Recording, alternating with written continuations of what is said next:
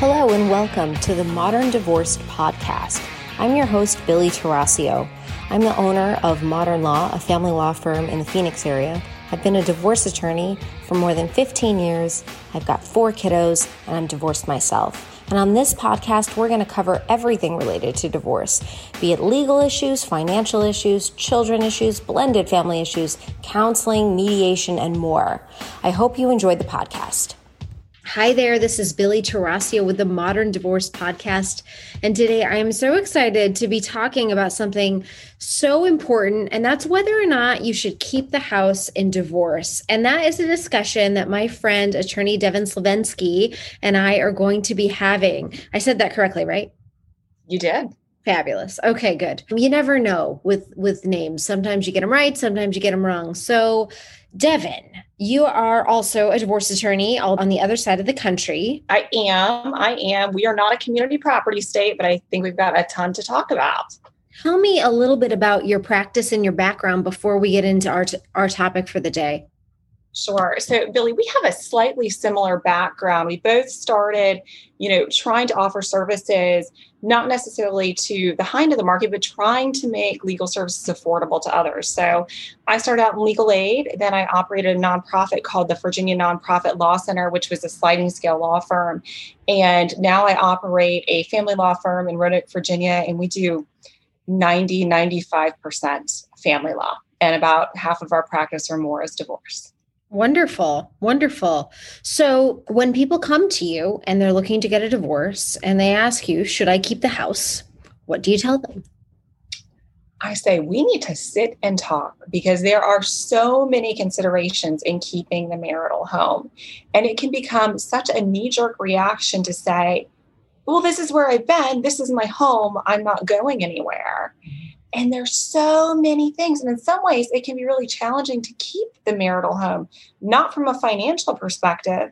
And we can talk about that piece, and that's a big consideration, but just from a logistical perspective as well. So when I talk to someone and they want to keep the marital home, my first thought is let's keep that as a goal right now, but let's keep our minds open so that we can continue to have some conversations down the road about what that's going to mean for you. Yeah, I, I, think you you bring up a great point. There's a lot of practical considerations. There's a lot of emotional considerations, and then you brought up logistical considerations. Now, what do you mean by that? What are logistical considerations? Sure. So, you know, in order to qualify, in order to keep the marital home, it's not just a legal question, it's a financial question. And it's a financial question that deals with qualifying for new credit, trying to figure out what your income is going to be. And that can be such, you know, a major issue in a divorce process because you may be looking for new work. You may be wondering how much spousal support you're going to get. You may be unsure about what your child support is going to be. And so you're going to have to go through, make sure that you're maintaining your credit throughout the process. So that's one of the first things I want to do with one of my clients looking to try to keep their marital home is let's take a look at that credit report.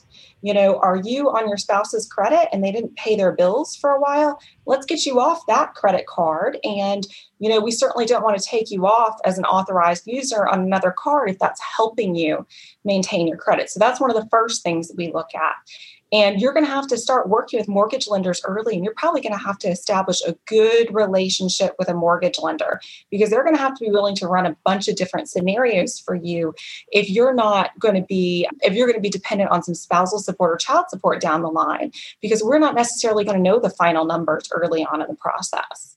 Right. And that goes for whether or not you're paying spousal support or child support or whether or not you're receiving child support or mm-hmm. spousal mm-hmm. support. Either way, your income is going to be impacted if child support or spousal maintenance are an issue in your divorce. So it can be tough to convince a you know a mortgage broker to refinance that house. Absolutely. Do you think that people have to refinance in order to keep the house?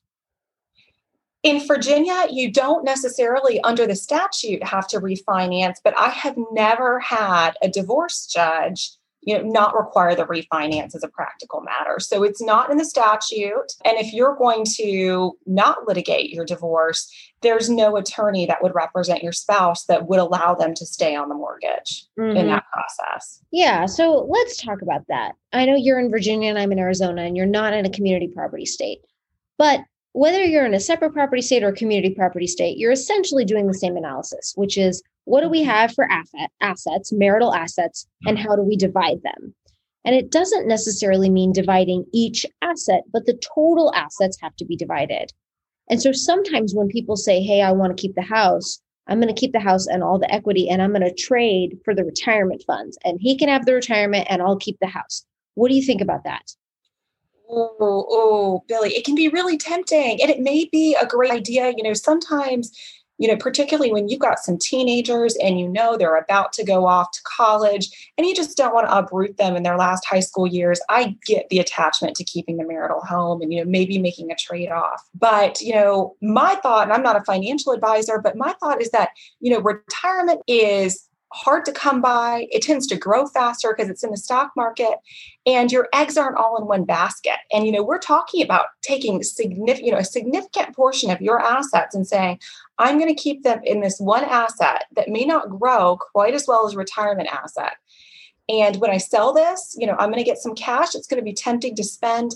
I'm a big fan of not, you know, doing a trade-off for keeping, you know, the home and the attendant equity as opposed to keeping the retirement. I don't know how you feel about it. I mean, I I think that th- these are these are tough decisions and there's pros and cons. On one hand, keeping the house and the equity in the house and the growth on that equity is tax free.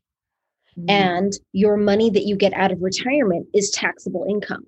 So if if we're really making the decision based on logic and practicality and what's best for you, I don't have any problem with with that decision.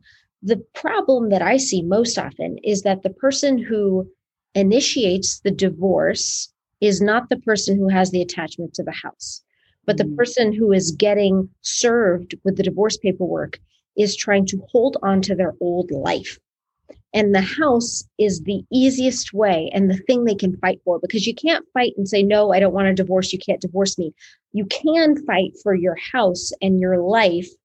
And often it feels very symbolic of of what they're losing. Absolutely. Absolutely. Well, there's, you know, so you touched a lot on the emotional aspect, and that's a really huge thing. But I just want to put a little asterisk there on the tax consequences too. And, you know, if you've built a lot of equity, you've got to start thinking about capital gains too. And what's going to happen to your you know capital gains tax? Are you looking at more than a quarter million dollars? And, and that's when you need to start talking about tax to a tax advisor about what you're going to do and, and how you're going to plan the sale of the home whether it's now or later. Absolutely. I mean if you are in a position where your spouse is emotionally attached to the retirement let's say it's a usually it's somebody who worked for that money so they worked they put money into their retirement and they emotionally do not like the idea of splitting it. If you can get the same amount of equity in your house, it may be a good call. Now, the next piece, I think, of the analysis is can I afford it? And then can I qualify to refi if I have to refi? So let's talk about the can I afford it how do you help your clients determine whether or not they can afford to keep the marital home? And the only way to do it is you've got to get down there and you've got to crunch the numbers. You've got to look at the historic payments. You know, it wouldn't hurt to get somebody to come out and inspect the home, see if there's some latent issues. I mean, you don't want to get hit with the HVAC bill. You know, when you're on a tight budget, you know, you don't want to have to replace that system six months after you get divorced because you may not have the liquidity to take that hit. So you need to understand exactly what the utilities are. You need to understand what those expenses are and make sure you're prepared for that. You know, are you are you going to have a pool? What's the pool maintenance cost? You know, keep all of these things in mind. And I think, you know, you have to be aware of the HOA fees. Can those go up? How much have those been going up a year? So not just thinking about what are the expenses now, but how, how are those expenses growing in the future? It's true. A house can be a massive financial liability you know if your if your roof leaks and you need a new roof you could be looking at a 10 15 $20000 project. Are you prepared for that? Is that something that you want to want to take on after a divorce yeah so you know that's that's a big piece of it you know can you afford it from that perspective? You know do you need all that space? I mean i think that's another you know consideration when there's not another body in the home you know do you need all of that? You know you're paying for extra air conditioning electricity all all of those expenses and you know perhaps a lot of latent defects that you know may have just sort of crept up and if you know you were having tension in your marriage for a couple years leading up to that may, that may not have been your focus. You may not have realized that there were some things that needed to happen that you guys were kind of neglecting for a few years. I think that that is such a great point. You know when you go from having let's say a family of five in a house and then you go to having a family of four and you have your children half the time now you really get to analyze you know is this the best space for me? Other things that i ask people to look at are you know how convenient is this house to you? You know in proximity to where your children go to school and where you go to work. And and if you have kids you're gonna you're entering a, a phase of a single parenthood now. And so if you can figure out a way to get close enough to the school where your kids can walk or where it's easier for you to be a single parent, that's something that I really encourage people to to consider. I think that's a great point. I had never thought about that being able to walk to school. And that's just such a relief to a single parent, you know, being close to the bus stop, you know, all of those practical considerations are are important. I think the biggest thing, and you and I completely agree, is like the biggest thing is that our client be set up for success, whatever that success looks like. And it sounds like you generally try to dissuade people from keeping that home. Well, not necessarily. And I've helped a lot of people keep the home, but I think, you know, it becomes such an emotional decision, you know, and like you said at first, you know, it, it is the little piece that you feel like you have control over. And if you're getting served with divorce papers, you're probably not the one who's left the home. The person serving is probably the one, well, I take that back. But you know, normally the person who's staying in the home, yeah, is the one who's not done with the marriage. And it is the, the one thing you feel comfortable with. And it is about fighting to preserve your what you perceive to be your life at that point. When we start to distance ourselves from that and sort of look at the bigger picture, sometimes it's not the right picture. And I've seen clients, you know, really, really spread themselves thin to maintain a home that ultimately caused them a lot of stress two or three years down the line. Totally true. It's it's the concept of how do we avoid our clients being you know house poor or cash poor and maybe like rid themselves of of that so that they can kind of make decisions based on the new reality. The Absolutely. other the other issue is what happens when people start dating new people? And how does having the marital home affect that Oh, that's a great point. That's a great point. You know, I really discourage my clients to date during the separation process. Technically, you know, it's permitted after a year in Virginia, but I think it's just a bad idea. It can really mess with the dynamics with the children in the home. And yeah, I mean, keeping the marital home. Are you going to want to bring somebody back to that home where you have memories with your spouse? It invites the person you do end up in a new relationship with to think about your previous marriage and you're trying to move on with your life. And so, you know, I think that's a big consideration too. And that was a very frank discussion I had with a client earlier this week. You know, are, are they going to want to, they want to get remarried in the future, not to a specific person, but they know they're not done you know, with having relationships with people. Yeah. And we had to sit and think, you know, you really might want to bring a new wife into this home in the future. And they thought, absolutely not. Let me reevaluate this decision. Right. right. I think this is huge. And and also if you have children you know this was mom and dad's bedroom. Do you really want this to be you know mom and dave's bedroom or you know dad and jill's new bedroom? And how much harder is it on them? You know they they i think kind of benefit from a fresh start too so it's not like we're in our marital home, but mom's not here or dad's not here. Instead, you're in a place where it's like, listen, our family's restructuring and we're all getting a new start. I almost think it's better for the kids. And I'm no child psychologist, but I almost think it might be better for the kids to have that fresh start, just like mom and dad. I, th- I think that's a really great perspective as well. Well, so what about the other edge of the sword, which is why are we going to upend our child's lives? Why don't we let them have the life they've always had? Why do we have to change everything? What do you think about that?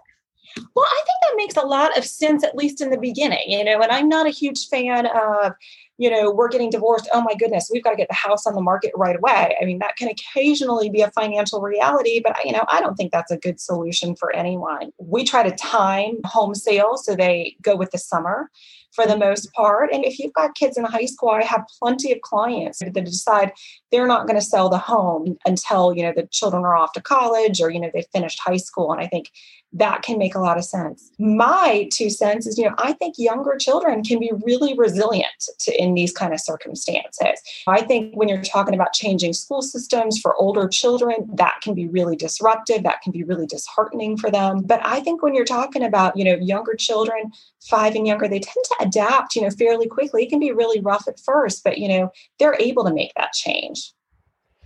I think you're you're completely right. And and the most important thing is that you make the best decision for you and your family based on practical, objective, rational issues as opposed to feelings. And, and then the other thing is I like to encourage people to do like a plan like a short term plan and a longer term plan. And it sounds like you do that too, where you really want to uh, get people stabilized before they make major moves. Is that right? Absolutely. Absolutely. And we call it the pendente period here. I'm sure you have a term for it in Arizona. But yeah, that's where we're just trying to establish some sort of temporary sense of normalcy, allow you to get, you know, all of your thoughts with you. And at the beginning of that period, I just, you know, want you to feel comfortable that you know what's going to happen. You know what you're going to have coming in on a monthly basis, on a temporary basis. You're going to know what your income is. You're going to know who's responsible for what on a temporary basis so we can stop and sit back and assess. That sounds really wise. So, are you telling people to stay in the house together? Or when you have a client who's sitting in front of you who says, Look, I got to get a divorce, I need to know whether or not I should stay in the home, he won't leave, or if I should move out, what do you tell them? I try to get people to stay in the house. Now the problem is is that we have to have a separation period in Virginia. So, you know, we can have some exceptions to that, but for the most part you really do need to be separate. I like my client if there's not, you know, domestic violence going on. I like my client to stay in the home because they're clearly not totally ready for the divorce yet if they're both still in the home. They're not over it. And the person who leaves the home first well they're still going to maintain their ability to claim that property and claim that you know equity you know and i think there's a misnomer out there that if you walk away from the house you're just walking away from all of that equity and i think it's really important to get in front of that and make sure people don't understand that but it's really hard to get a judge later to order you back in the home once you leave mm-hmm. so if you're going to leave the home you need to understand that you may not be able to come back to that house and you have to be really comfortable with the decision you're making because it's somewhat irreversible. Mm-hmm. Yeah, I, I completely agree with you. Like once you leave and move out, you're probably not going back in. But moving out and starting over means buying a lot. It means spending a lot of money to set up your new house. At the same time, you're spending money on lawyers. It can really lead people to a position of of a cash crunch. Absolutely. That's definitely a big issue. And that's why it's always great, you know, if you're able to sit down and talk to your spouse about this and you know, you guys can, you know, come up with a separation agreement. You don't have to go through the litigation process. You don't have to try to get one person forced out of the home. You know, that's a better result for everyone. Mm-hmm.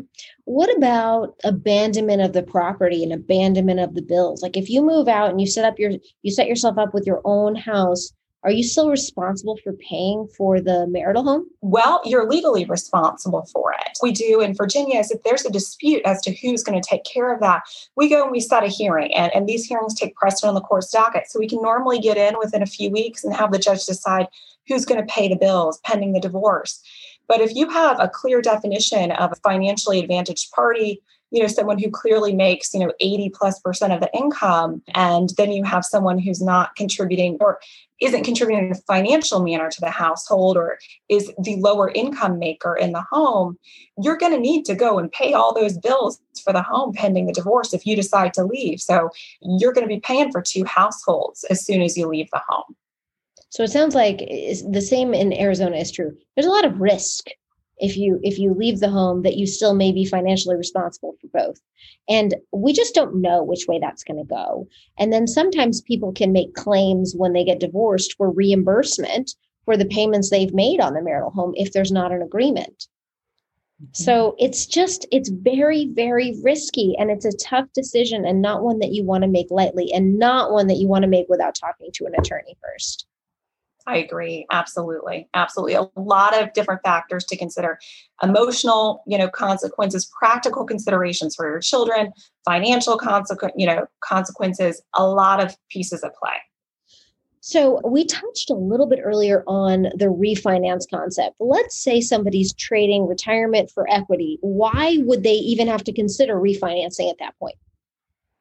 Well, assuming that you're both on the title for the home. So, one, you know, there's going to be a general expectation. The person, you know, the other party who's not keeping the home, they're not going to be able to find, you know, get a mortgage. And so their attorney is going to protect them to make sure that they'll be able to buy a home after this transaction is over because they're not going to be able to get approved for a mortgage very readily if they're still on the on the mortgage even if you're in a contract that says i'm going to take care of all the payments so they're going to want to see that from that perspective get taken care of you know but for from a financial perspective you're going to need to buy out some of their equity in the home and you will have had this equity that's been built up during the course of the marriage and you're going to need to pay for some of that and buy them out of their interest just as if this were a business partnership mm-hmm.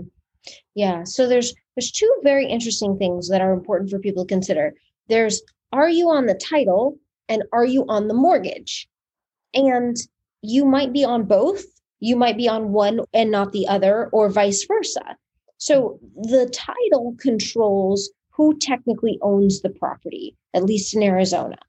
And a married couple can own it jointly, or one party can own a piece of property that both of you live in. Is that the same in, in Virginia? Absolutely, absolutely. Do you guys have tenants by the entirety in Arizona? I, I think so. I okay. think that, or jo- joint ownership with the right of survivorship, which is tenants in the entirety, right? Both people are owning completely this piece of property. Mm-hmm. And then mm-hmm. the second question is, you know, even if both people own the piece of property completely, the loan may be in one person's name. Now, mm-hmm. if the loan is in your name only, then you don't have to refinance anything because the loan is only in your name. If the loan is in your name and your spouse's name, what you are describing is like the the creditors only give each individual person so much money that they are able to borrow. And so even if I trust that my spouse, my ex-spouse is going to pay the mortgage and so my credit's going to be fine, I may be unable to go buy a house myself because I don't have enough available credit if I don't get off of the loan that's being, which is eating up the uh, amount of available credit that I have. So this is a, a complicated process that not everybody understands. Can you can you think of a different way to explain that? No, I think you explained it really well. And I think we should take it to the next level. And the question is what if you don't have something to buy out? You know, so you may be the, you know, so you wouldn't have to do a refinance necessarily if you're the only person on the title. But what if you need to buy the other person out and you don't have another asset? So you're still going to have to refinance in that perspective. And you're going to have to refinance with some extra money to pay them out. And you're going to have to increase that payment. And I've done that recently for another client, even more challenging financially. And we're able to pull it off, but a lot more work and a lot more planning. It is. It, it's not a simple transaction, your divorce. And there's a lot of phases to it. There's a lot of planning. There's a lot of what do I do right now?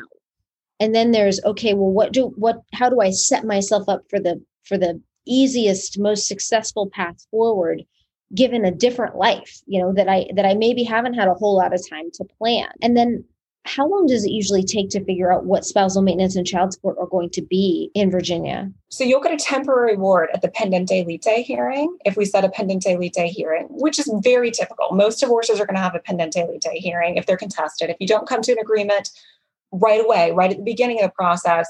It's going to start contested. You'll end up with a temporary orders um, hearing or a pendente lite hearing. And that pendente lite order is probably going to be in effect for 10 to 12 months before the case finally gets set to trial. It often will resolve before then, but you're looking at probably 10 to 12 months from that first hearing. So a divorce cycle, at least 15 months from filing, you know, to finalization. Wow, it takes a long time to get divorced in mm-hmm. Virginia. What's your cycle in Arizona? I mean, you can get divorced as quickly as 60 days. And average in our office, an average is eight months. So, of course, some are longer and some are shorter, and it depends on if you agree and if you don't. But we have thrown out all this information at people. If people are listening and they're contemplating a divorce, where can they start? What's a framework they can use to think about how to make this decision?